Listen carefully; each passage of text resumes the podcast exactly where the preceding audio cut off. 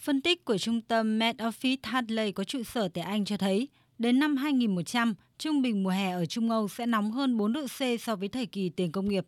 Đây là một lời nhắc nhở khẩn cấp về việc các quốc gia cần phải làm nhiều hơn điều họ đang cam kết đến nay theo thỏa thuận Paris về biến đổi khí hậu, nhằm giữ cho nhiệt độ trái đất không tăng quá 2 độ C so với thời kỳ tiền công nghiệp và thậm chí tham vọng hơn là 1,5 độ C.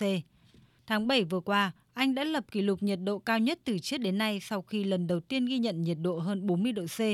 Tình trạng tương tự ở những quốc gia châu Âu khác như Tây Ban Nha, Bồ Đào Nha hay Pháp. Trước đó, Đài quan sát hạn hán châu Âu đã công bố 60% diện tích của châu Âu và Anh hiện đang trong tình trạng hạn hán.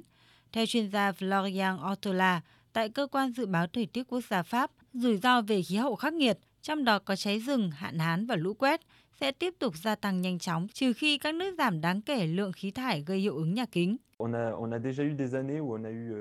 Trước đây các đợt nắng nóng vẫn xảy ra, nhưng năm nay khá đặc biệt khi các đợt nắng nóng xảy ra thường xuyên và cường độ cao hơn. Đặc biệt trong tháng 7, chúng ta có 13 ngày nắng nóng và cũng tương tự như vậy trong tháng 6. Những đợt nắng nóng ngày càng kéo dài và thường xuyên hơn trong những năm gần đây và dự kiến sẽ còn tiếp tục trong những năm tới. Tất cả điều này đều liên quan đến sự nóng lên toàn cầu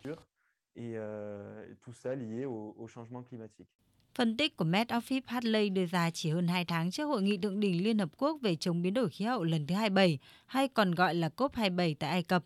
Năm ngoái, các quốc gia đã nhất trí điều chỉnh kế hoạch phát thải khí gây hiệu ứng nhà kính nhằm hạn chế sự nóng lên toàn cầu ở mức 1,5 độ C.